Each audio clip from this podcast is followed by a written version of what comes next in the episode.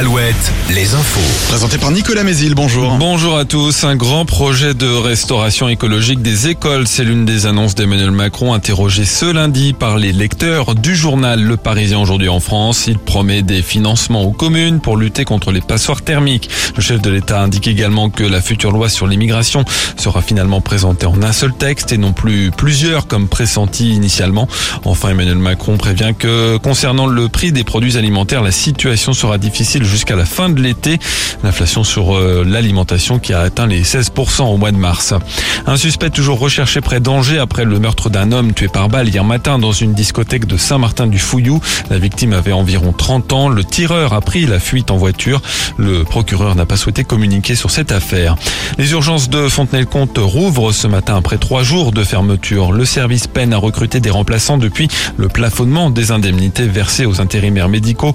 Les urgences retrouveront patients à 8h30 et dès demain, ce sont les urgences de Loudun qui fermeront pour 24 heures à partir du 8h du matin, là aussi à cause des difficultés à recruter. À deux jours de la finale retour de la Coupe d'Europe FIBA entre Cholet Basket et les Polonais de Vloklavek, focus ce matin sur celui qui anime les matchs à la mairie depuis 2001. Bruno Baudin, également professeur de français, sublime les supporters choletais en leur donnant le ton à chaque match de CB. Un métier très prenant. On l'écoute au micro de Morgane Juvin.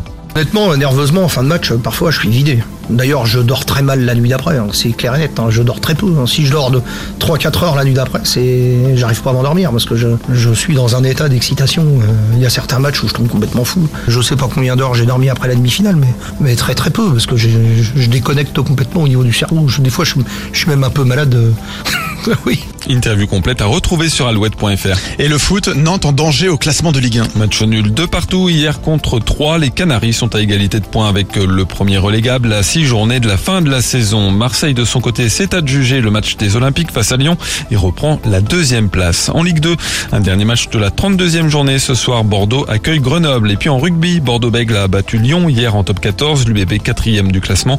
Le Stade Rochelet est deuxième à un point du leader Toulouse et assuré de jouer les phases finales. La météo, un ciel mitigé, partagé entre nuages, éclaircies et averses, avec des maxi un peu fraîches, entre 14 et 17 degrés. Très bonne journée à tous. Alouette, Alouette. le 6-10. Le 6-10. Vous partez travailler, soyez prudents.